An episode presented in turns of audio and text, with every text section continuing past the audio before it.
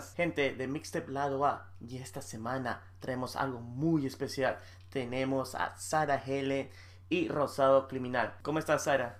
Hola, Alan. ¿Qué tal? ¿Cómo estás? Gracias por la invitación. No, realmente muchas gracias a ti por tu tiempo.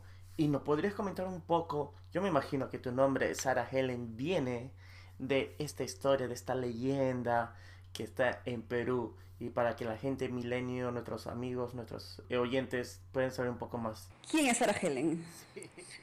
ok, Sarah Helen es o era una vampiresa que, eh, bueno, era una bruja, la metieron en un sarcófago viva y le dijeron, por bruja te mueres. Así que la metieron en el sarcófago, pero la mujer antes de que la metan y la tapen dijo, yo me voy a despertar no sé, en 500 años, algo así, o fueron 200, no lo recuerdo. Eso fue en la ciudad de Pisco y bueno, después de muchos años, este, bueno, para empezar, el Perú fue el único país que la recibió, porque somos tan buena onda. La recibieron aquí, eh, después de, no recuerdo exactamente el año, pero todo el mundo se reunió en el cementerio de Pisco, que dicho sea de paso, yo también he ido, porque he ido a visitar la tumba de Sarah Helen, de todas maneras. Soy su fan, no mentira. Y bueno, todo el mundo se puso alrededor del cementerio a ver qué onda, qué hora se levanta la bruja, y bueno, pues nunca se levantó pero creo que fue muy divertido.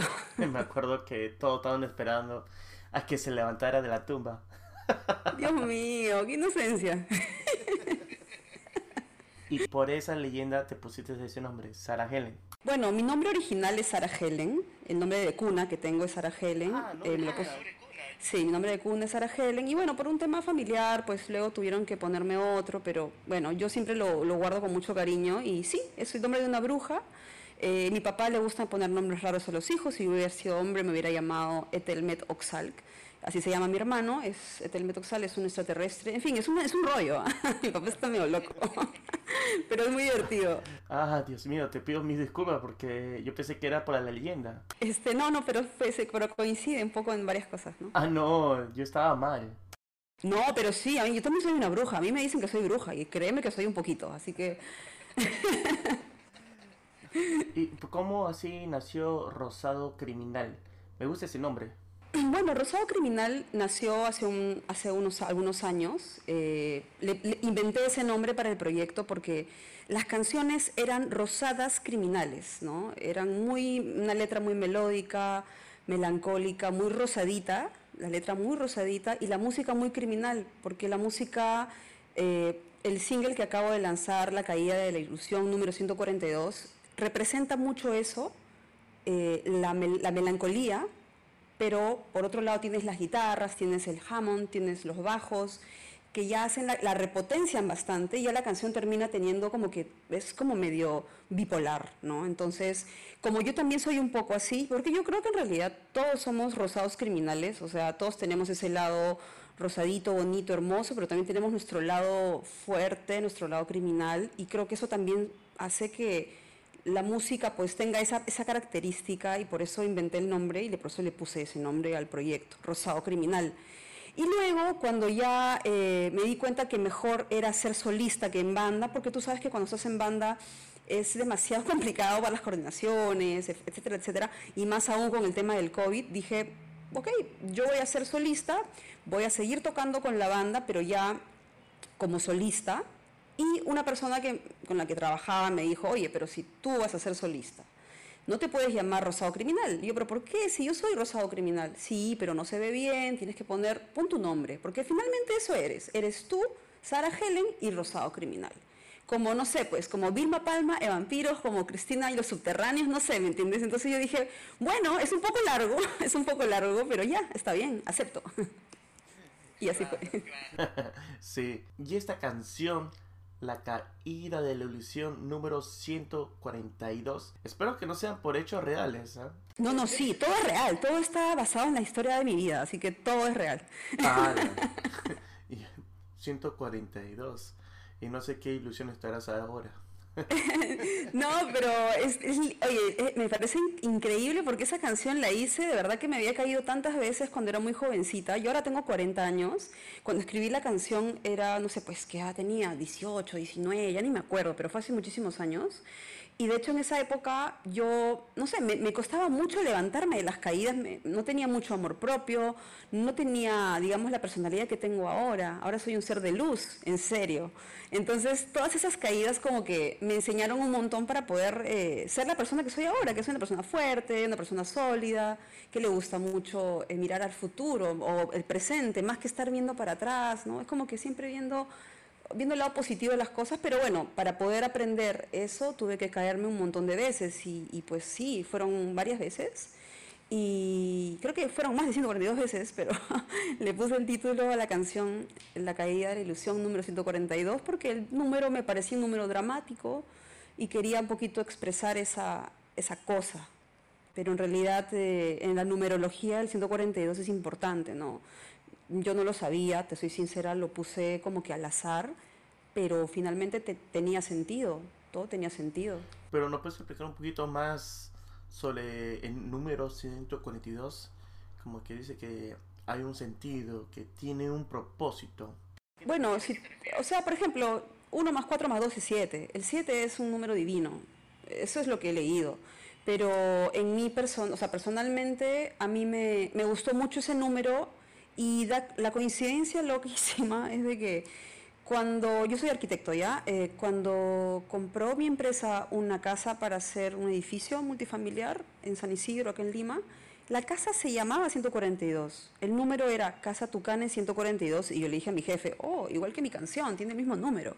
Y bueno, finalmente grabamos un videoclip hermosísimo en esa casa, en esa casa que van a demoler muy pronto que pues a mí me da mucha pena cuando derrumban las casas porque siento que las casas son como las personas y esa casa ha sido parte de algo, de alguien, de una familia. Entonces, que la derrumben a mí me parte el corazón, pero siempre pasa en, todas todos los edificios que hacemos porque pues acabas con algo para hacer algo maravilloso, ¿no? en este caso un edificio. Y esta casa nos eh, albergó todo el día entero de grabación. Eh, pues, hizo una coincidencia realmente bonita que tenga el mismo número que la canción. ¡Hala, qué increíble! ¿Y qué tal casualidad que el número de la casa también sea 142? Es increíble. Sí, es increíble.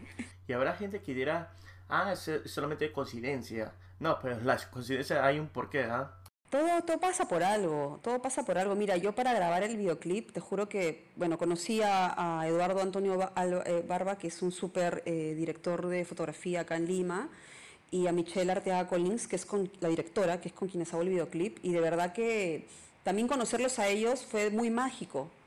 Y para poder empezar a filmar, ya tuvimos que cambiar de locación un par de veces, porque, no sé, tú sabes, con el tema del COVID es muy complicado, las cosas se pusieron muy verdes. Nos hemos demorado como nueve meses, desde que dijimos, ya, vamos a filmar, pasaron nueve meses para poder empezar la filmación, porque habían muchas cosas, eh, demasiadas cosas que la, ponían complicada, la ponían complicada, pero finalmente cuando uno quiere hacer algo, pues empujas, empujas, empujas el carro, pues, ¿no? Y, ya.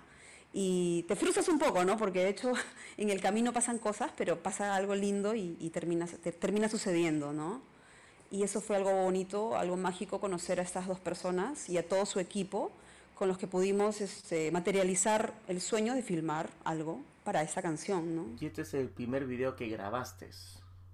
¿Cómo te sentiste ser el personaje principal de tu propio video? Bueno, en realidad yo no quería ser la protagonista, de hecho no es que sea yo la protagonista, aunque algunos dicen que parece, pero los protagonistas son los bailarines y bueno, también un poquito yo.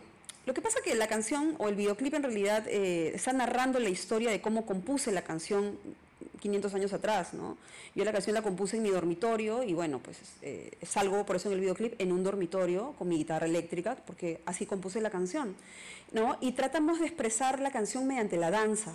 Por eso es que hay dos bailarines que están, eh, la, bailarina me personifica a mí y el bailarín personifica a, la persona de aquella época, ¿no? Para la cual yo escribí la canción, la cual, eh, bueno, fue hace muchos años, fue una caída bien dura y en el videoclip lo que tratábamos de expresar era un poquito la, el pase, ¿no? De cuando te deprimes, de cuando de ahí te levantas, pero poco a poco. Es como que el duelo, la aceptación, la negación, hasta que por fin pues ya, ¿no? Ya, ya superaste la caída, digamos, ¿no? De una forma. Entonces quisimos como que mostrar un poquito eso y yo a modo de narradora, empiezo a contar la historia, pero ya desde mi posición de ahora, ¿no? Que ya soy una persona que ya superó esa caída 142.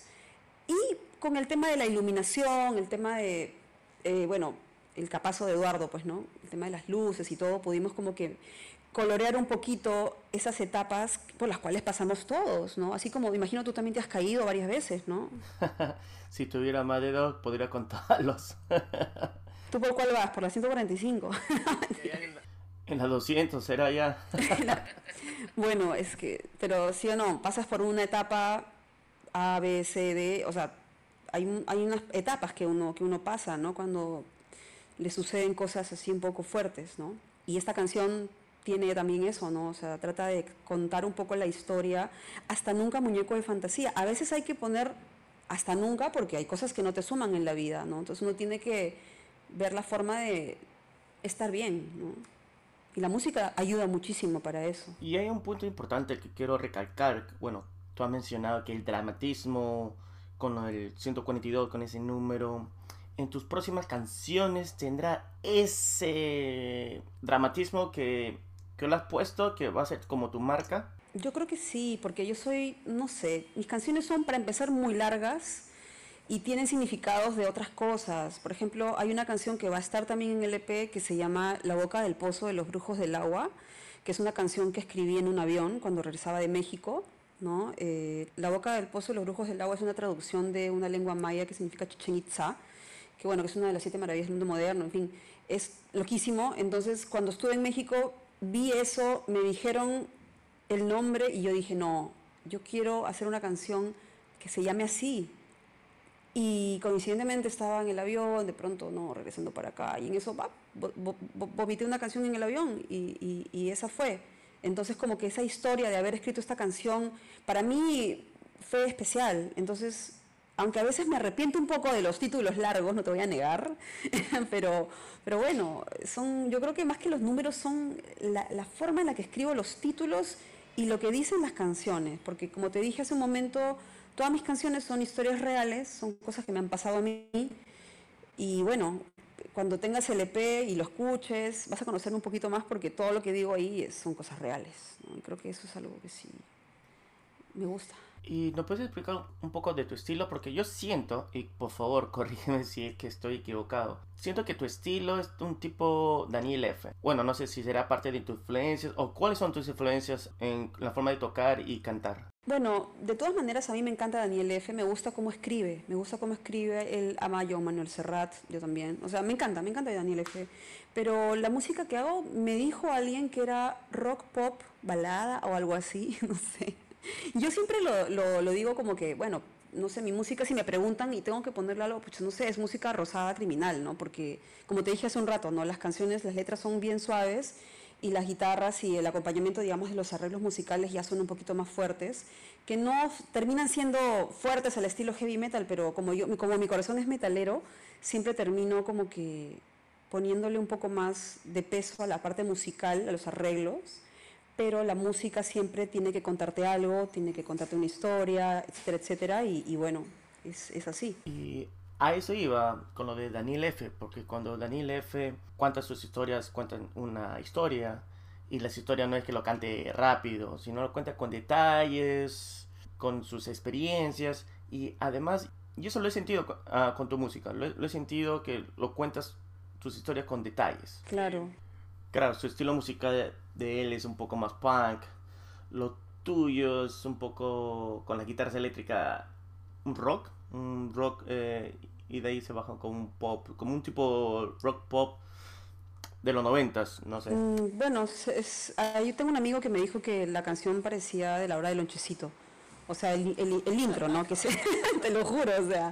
Lo que pasa es que me, me, llamó, me dijo, oye, este, me ha encantado tu canción, este, cuando la escuché me transporté en el tiempo, cuando tenía ocho años y estaba con mi mamá en el comedor haciendo mi tarea de matemática, este, y bueno, me transporté a la hora del lonchecito, ¿no? Entonces fue como que algo eh, bien loco, porque en realidad sí, mi productor musical tiene 65 años, eh, de hecho el arreglo del, del, teclado del inicio que suena antiguo es por él, porque él quiso ponerle antiguo.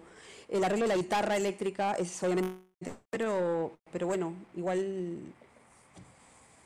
ahí está como que hay varias cosas, ¿no? Pero sí, o sea, en tema de influencias musicales, sí, o sea, de hecho me gusta mucho Leonard Cohen, me gusta mucho Ennio Morricone, me gusta Daniel F., me gusta Joaquín Sabina, eh, me gusta Cristina Rosenbinge, no sé, hay varias, me encanta la salsa también, me encanta la salsa, o sea, me gusta todo en realidad, muchas cosas, la música clásica, y creo que a veces uno, de todo lo que te alimentas musicalmente, pues por ahí sale algo, alguna cosita, ¿no?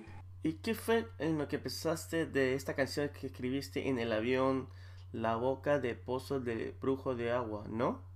Sí, La boca del pozo de los brujos del agua. La boca del pozo de los brujos de agua. Me estoy tratando de memorizarlo, ¿ah? La boca del pozo de los brujos del agua. Hermoso título. Sí, de los brujos del agua. Es que es bien llamativo. Sí, súper llamativo. La caída de la ilusión 140. Número, sí, número 140, sí, número. Es largo pero llamativo y como que te da esa curiosidad. A mí me está dando la curiosidad de saber un poco más de la canción. Claro, bueno, eh, la caída de la ilusión, como te digo, ¿no? Es se trata literalmente de una caída.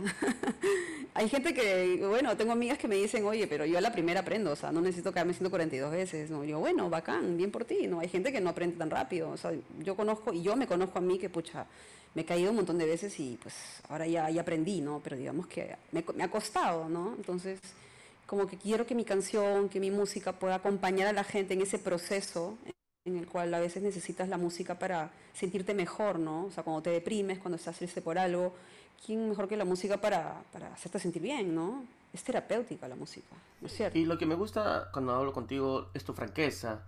No sientes miedo, vergüenza de poner cosas muy personales en tus canciones, que alguien diga algo, no sé. Además, dime una cosa, ¿tú crees que deba mandarle la canción a la persona que se lo escribí? Porque yo estoy en esa estaba pensando hacerlo, ¿sabes? Eh, y creo que lo voy a hacer porque la canción es bien bonita y, esa persona me ayudó, o sea, mm, de alguna manera me ayudó a poder inspirarme para hacerla, ¿no? Entonces estoy, estoy pensando mandársela. Bueno, Mandarle el videoclip.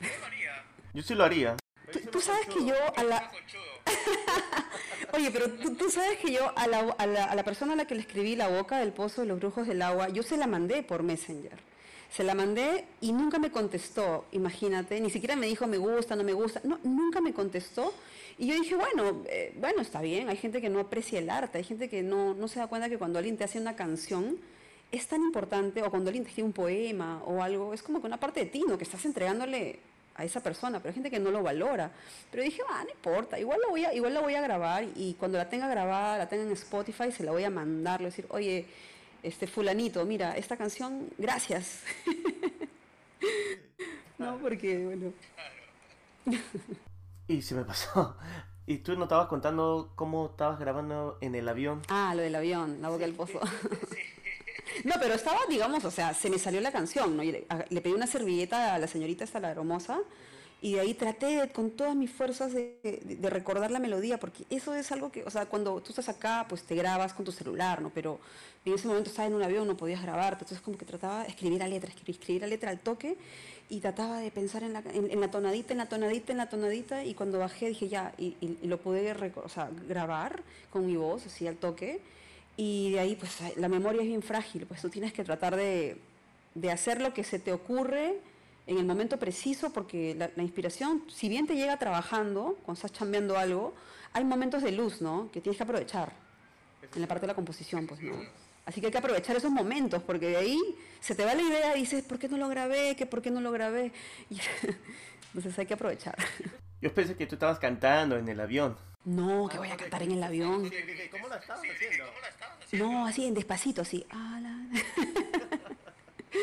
sí, hay que, hay que hacerlo de esa forma, ¿no? Pero bueno, así son los momentos de luz. Y llegaste y grabaste. Bueno, grabé, claro, o sea, grabé, o sea, de hecho le estoy trabajando ahora con el productor musical, o sea, esta canción, La Caída de la Ilusión, número 142, es una del, de las seis que va a tener el EP, ¿no? Y dentro de este EP va también a estar esta canción, la, la de La Boca del Pozo de los Brujos del Agua, Eh, hay otra que se llama, hay un poco de mí que nadie quiere de verdad, hay otra que se llama Mariposas a dinosaureadas. Hay varias, hay varias canciones este, interesantes de una etapa de mi vida que me parece, me parece lindo compartir con la gente, pues. Dijiste mariposas adivisionadas. Adi, adinosauriadas. Sí, lo que, esa es una canción bien vieja, ¿ya? Que, que, bueno, que significa básicamente, o sea, cuando tú estás enamorado de alguien, tienes mariposas en el estómago, ¿cierto? Claro, sí. Cierto, ¿no? ya, pero cuando... pero cuando estás súper enamorado, tus mariposas se convierten en dinosaurios. Entonces, por eso se llama así. Realmente me interesada en la forma como piensas, en tu forma de escribir. No sé, Dice que trabajas en arquitectura, pero tú también creo que trabajas en marketing, ¿ah? no, no, no. Oye, pero ¿qué marketing ni qué nada? Porque ¿sabes qué? Yo, yo tuve una banda, tuve, bueno, mi primera banda se llamaba Valium, que es una banda que, con la que tocábamos música un poco grunge, fuerte, medio así. Muy bonita. Luego toqué en C4. Y cuando estaba en C4, que también era una banda de chicas, porque no sé por qué siempre he tocado con chicas, ¿ya? No me molesta, al contrario, me parece lindo. Las mujeres somos hermosas. El tema está que en C4 me dieron la oportunidad de grabar varias canciones mías y justo estaban Mariposas Adinosauriadas en, en, digamos, en la mesa. Y como es una canción bien bonita, porque de verdad que es una canción bien linda, de verdad que no porque la haya hecho yo, es una canción bien bonita, el productor musical de esa época, de ese proyecto, me dijo, oye, hay que grabar Mariposas Adinosauriadas, pero en versión rocker, porque el proyecto era rock, rock, hard rock, ¿me entiendes? Y otra cosa, no vamos a llamarla mariposas dinosauriadas porque es un nombre que nos jala. Es un nombre muy largo y muy complicado, así que la vamos a llamar mariposas blancas. Y yo, pucha, pero ¿por qué le vas a poner mariposas blancas si su nombre original es este y eso significa tal cosa? Pero bueno, cuando a veces uno quiere que su canción salga, que su canción sea, publicada, digamos, es tu bebé, pues tienes que como que ceder un poquito, ¿no? Y dije, bueno, ya mira, si esa es la condición, pues ya, pues grabémosla como tú quieras y bueno, le ponemos el nombre Mariposas Blancas. Y de hecho está en Spotify con el nombre Mariposas Blancas del proyecto C4.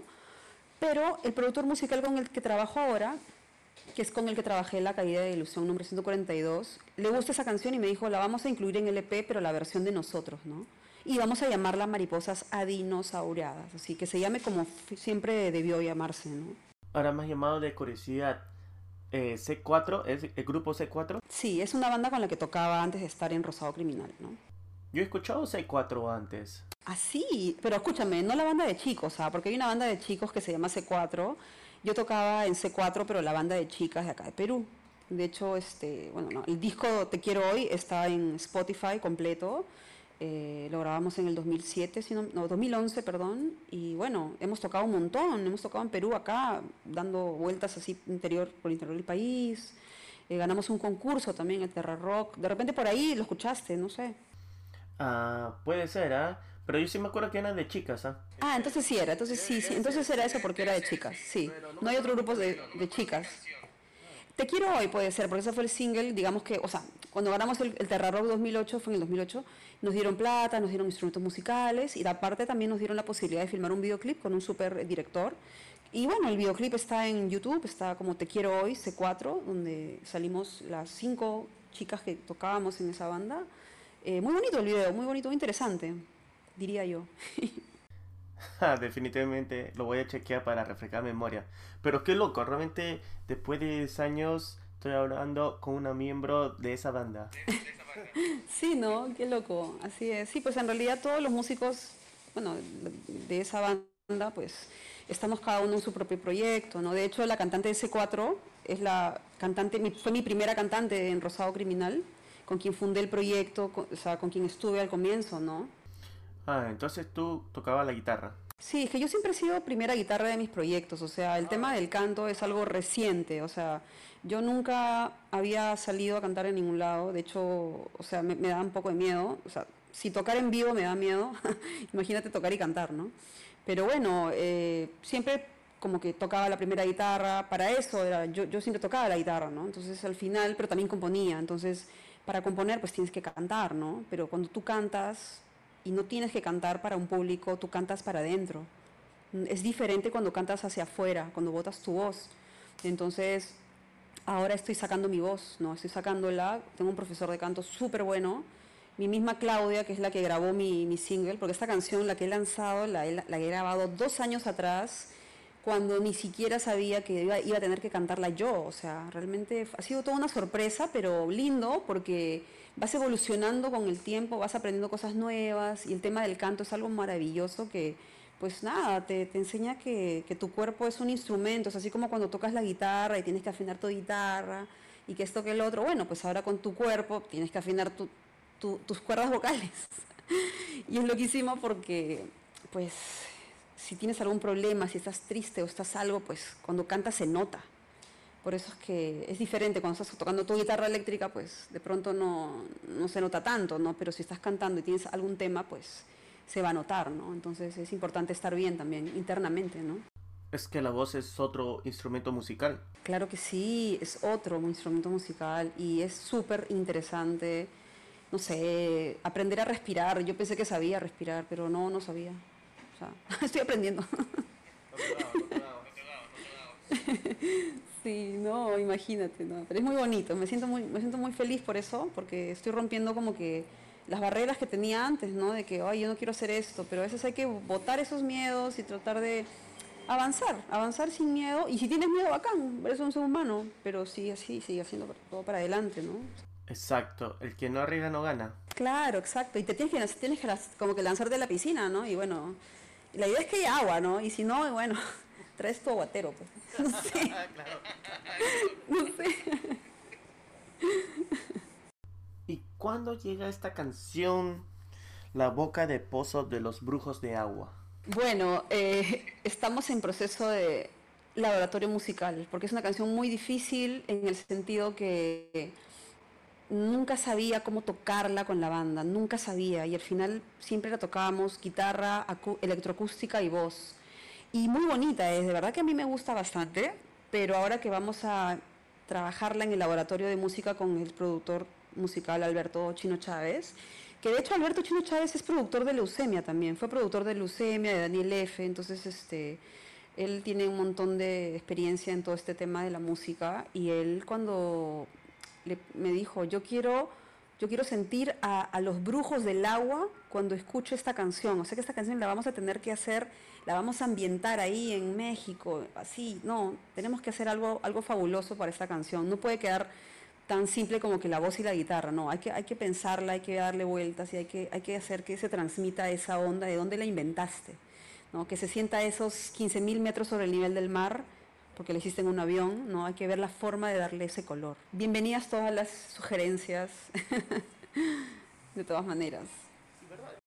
Y eso me parece interesante, porque con lo que te estoy hablando, siento que tú eres muy abierta a, a ideas que no son tuyas. No es que esta es mi canción y yo hago como yo lo quiero, esta es mi idea y lo vamos a hacer. Lo que pasa es que ese es el problema de muchos músicos, yo creo. O sea, cuando tú, tú eres músico y tú, tú inventas una canción, tú creas algo, obviamente es tu bebé y tú vas a querer que siempre sea como tú lo has pensado, pero tú tienes un límite.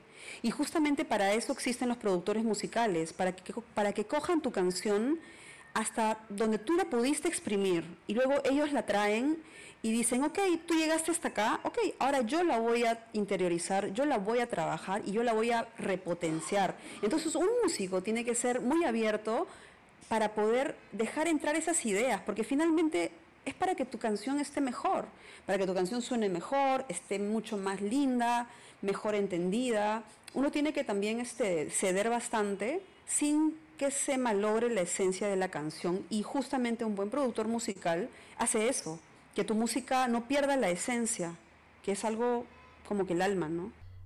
Y tú como un artista que lleva mucho tiempo en la escena musical, ya sabes cómo es. Claro, hay que ser abiertos, o sea, hay que dejarse llevar como el Amazonas. sí, claro que sí. O sea. Eso me falta conocerla, las Amazonas. Oh, ya, cuando regreses a Perú. cuando regreses. Cuando regreses. sí. Muchas anacondas, sí, sí, hay que tener cuidado. Yo serpiente nomás, serpiente nomás. no sé, a mí me da, me da miedo todo eso, pero me gusta también. Me parece lindo. Bueno, Sara, muchísimas gracias por pasar el tiempo con nosotros. Ay, gracias a ti. Para todos nuestros oyentes, escuchen La caída de la ilusión número 142. Ay, gracias. Y vean el video de YouTube Mira, realmente lo he visto y me ha gustado el baile.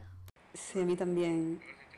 Muy bonito, de verdad. Y sobre todo que me parece interesante que hay gente que piensa que yo hice una parte de ese baile, pero no es cierto. Yo no hice nada del baile.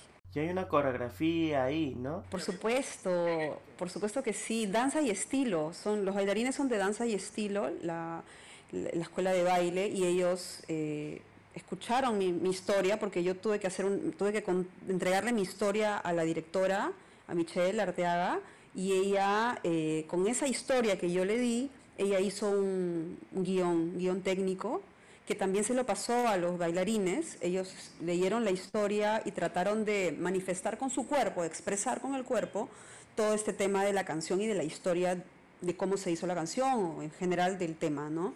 Así que ellos prepararon una coreografía, estuvieron trabajando en ella bastante tiempo para finalmente llegar el día de la filmación ya con todo listo, digamos, ¿no? Fue un trabajo bien largo, en realidad. Y me gusta la seriedad y el profesionalismo que pones en tu proyecto. Ay, gracias, de verdad te agradezco bastante por, por escuchar la canción, por ver el videoclip, por, por, por esa entrevista, por todo. Gracias, de verdad. Muchas gracias a ti. Y bueno, perdóname, yo pensé que el nombre de Sarah Helen era por la leyenda. Ahora todo claro, Sarah Helen es tu nombre. Pero igual, igual, o sea, coincide porque yo también soy una brujita, así que no pasa nada. Oh, pero qué bueno que sabía la historia. Oh, qué bueno que sabía la historia. Entonces, claro que sí. sí estaba, estaba ahí en Pisco, ahí, viendo su lápida, pensando que me iban a robar, porque tú sabes que la lápida de Sarah Helen está pucha, está bien metida ya, está bien al fondo. Yo dije, me van a robar acá, me van a robar. Porque alguien me llevó, me hicieron un tour. Un chico de, de, de, de la puerta del cementerio me, me, dijo, te cobro, no sé, cinco soles, creo. Buenísimo. Bueno, Sara, muchísimas gracias por tu tiempo. No, gracias a ti, de verdad, lo máximo. Te mando un abrazote.